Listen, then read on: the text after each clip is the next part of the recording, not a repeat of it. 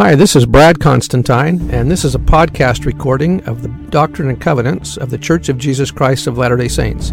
Even though this is not an official recording of the Church of Jesus Christ of Latter day Saints, every effort has been made to be as doctrinally and historically accurate as possible. Every day, a new section of the Doctrine and Covenants will be released. I hope that you'll visit this often and be able to share this uh, with your friends. Thank you. Hi, and welcome back to the Doctrine and Covenants podcast. This will be for section 75. The heading reads Revelation given through Joseph Smith the prophet at Amherst, Ohio, January the 25th, 1832. This section comprises two separate revelations, the first in verses 1 through 22 and the second in verses 23 through 36, given on the same day. The occasion was a conference at which Joseph Smith was sustained and ordained president of the high priesthood. Certain elders desired to learn more about their immediate duties. These revelations followed. This revelation was given at a conference held in Amherst, Lorain County, Ohio. At this conference, the prophet observed, much harmony prevailed and considerable business was done to advance the kingdom and promulgate the gospel to the inhabitants of the surrounding county or country. It was at this conference that Joseph Smith was sustained and ordained president of the high priesthood. Joseph Smith also observed that the elders seem anxious for me to inquire of the Lord that they might know his will or learn what would be most pleasing to him for them to do in order to bring men to a sense of their condition, for as it was written, All men have gone out of the way, so that none doeth good, no, not one. I inquired and received the following. Also, during the conference itself, Joseph Smith was presented, sustained, and set apart as president of the high priesthood of the church. It should be remembered that Joseph already possessed the office of apostle and of priesthood authority necessary to organize the church and preside over all its quorums and auxiliaries. These he had received into the hands of Peter, James, and John.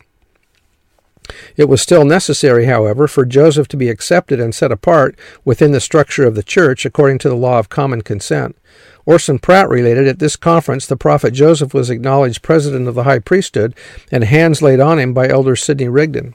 At this conference, by the request of the priesthood, the prophet inquired of the Lord, and a revelation was given and written in the presence of the whole assembly, appointing many of the elders to missions, among whom Elder Lyman E. Johnson and myself were named and appointed on a mission to the eastern states.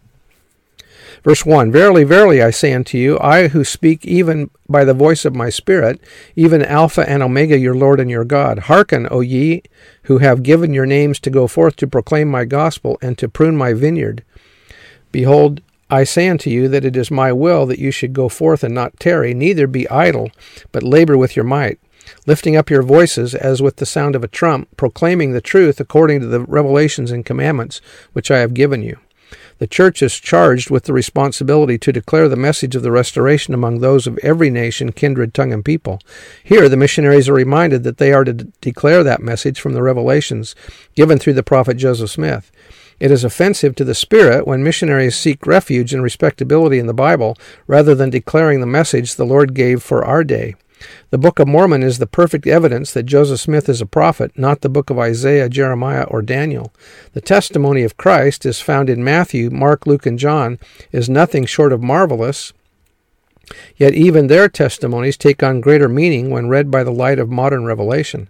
While we value that which God spoke to the ancients, we treasure even more the knowledge that He has spoken again in our day, restored His priesthood, and given anew all the ordinances of salvation. That was by Joseph Fielding McConkie. Verse 5 And thus, if ye are faithful, ye shall be laden with many sheaves, and crowned with honor and glory and immortality and eternal life. Therefore, verily I say unto you, unto my servant William E. McLellin, I revoke the commission which I gave unto him to go unto the eastern countries.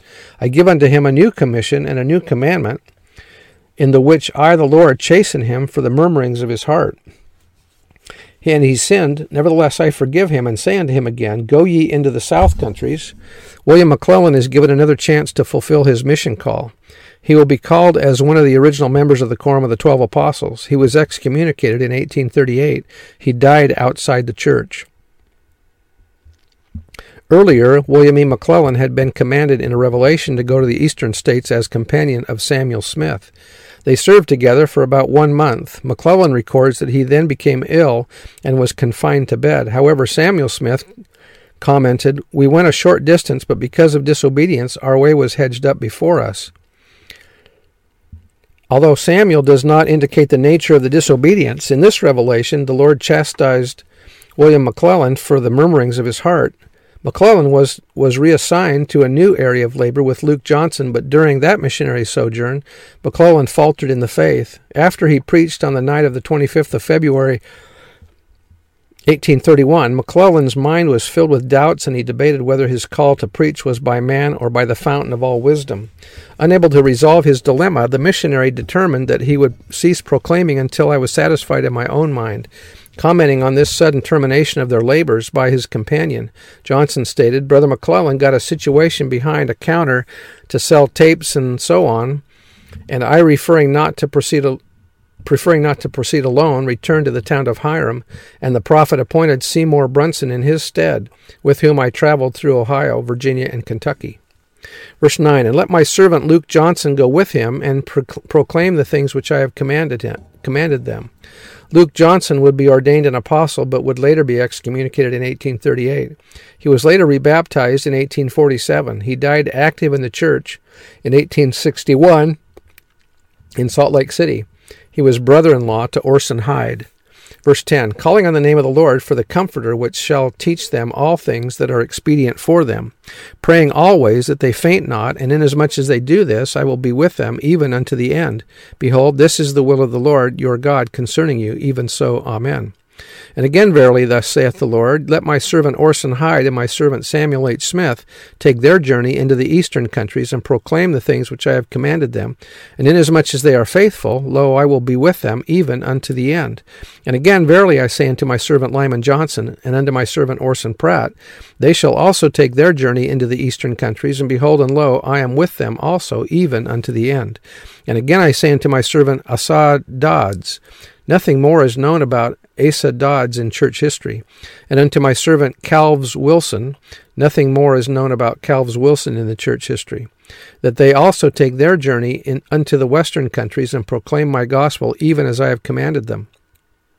And he who is faithful shall overcome all things and shall be lifted up at the last day. So it is that the promise of victory is not to those of strength or to those of great intellect, but to those of faith. That was by Joseph Fielding McConkie.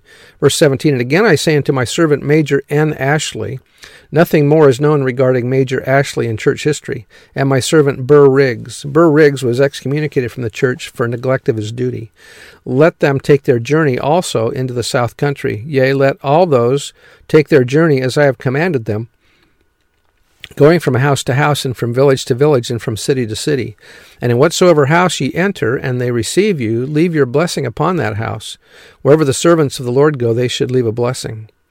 And in whatsoever house ye enter, and they receive you not, ye shall depart speedily from that house, and shake off the dust of your feet as a testimony against them.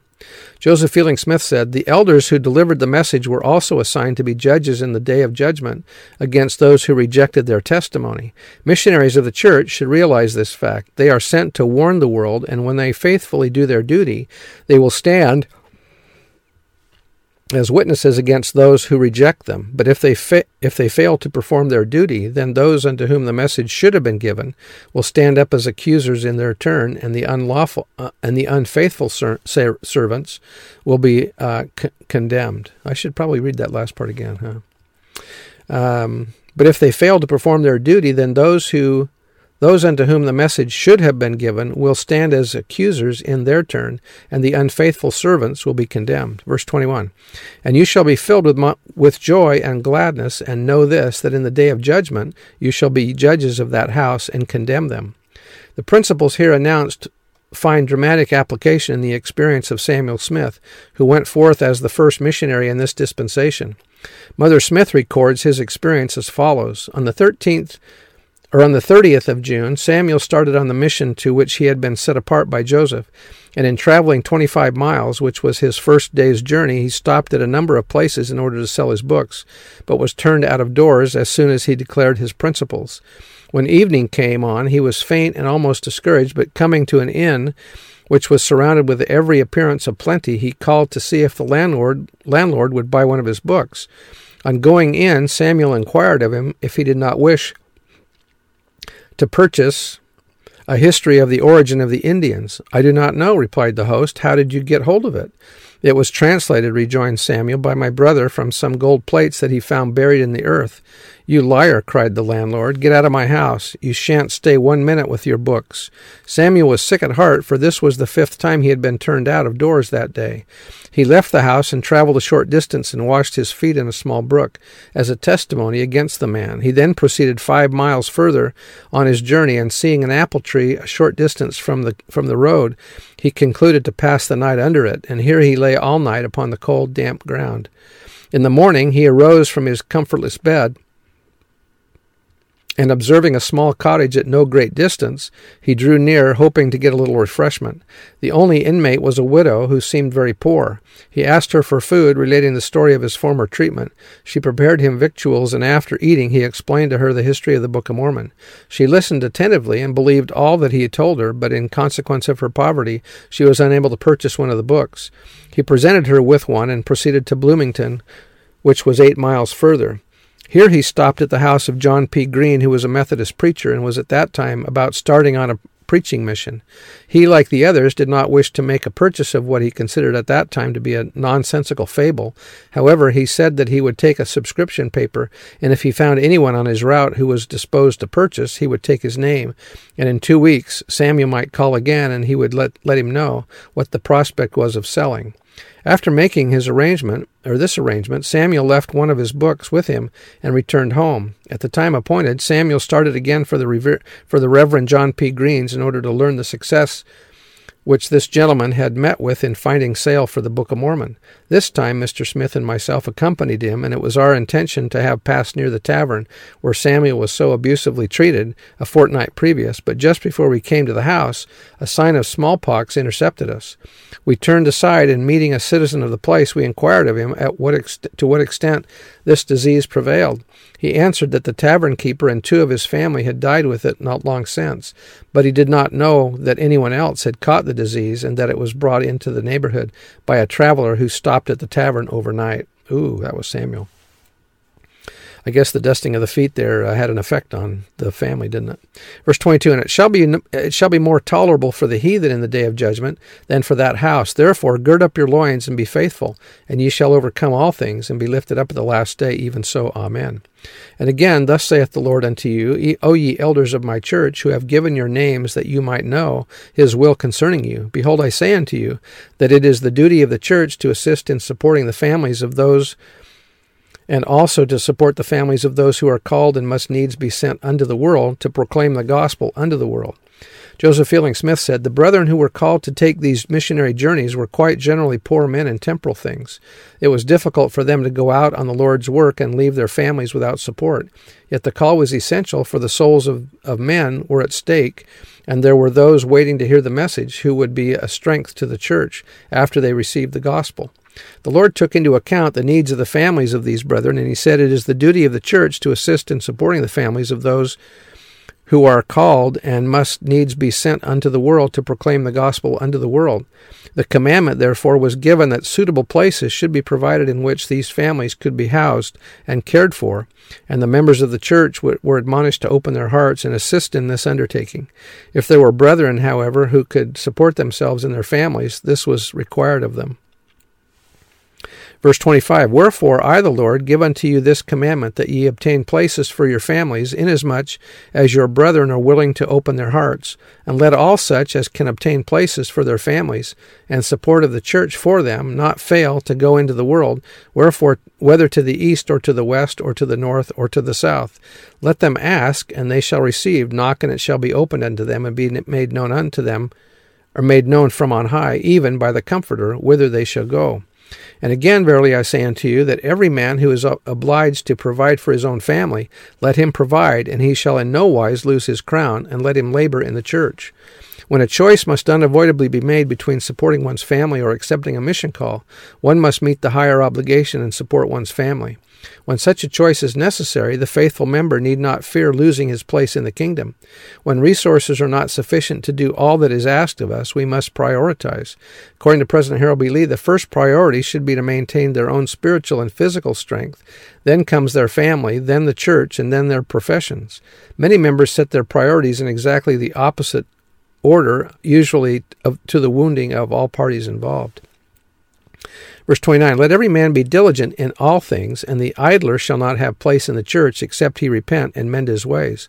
Anyone with leisure time who is unwilling to consecrate it to the kingdom, in this context, the idler was one who would neither serve a full time mission nor accept a local calling or assignment.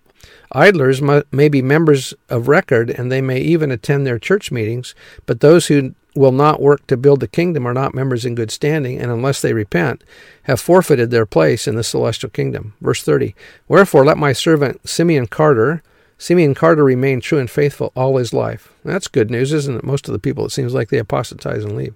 Sorry, editorial comment. And my servant Emer Harris, brother brother of Martin Harris, he remained faithful all his life. Be united in the ministry. And also my servant Ezra Thayre and my servant Thomas B. Marsh. And also my servant Hyrum Smith and my servant Reynolds Cahoon. This is the man who asked the prophet Joseph to bless his infant son and gave him a name. The name Joseph gave him was Mahonri Moriancumer. Remember that story? I'm sure you do.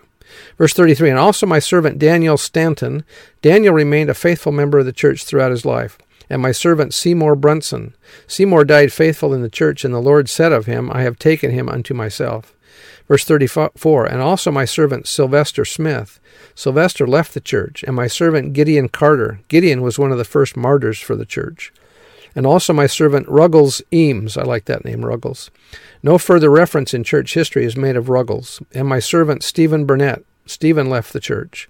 And also my servant Micah B. Welton.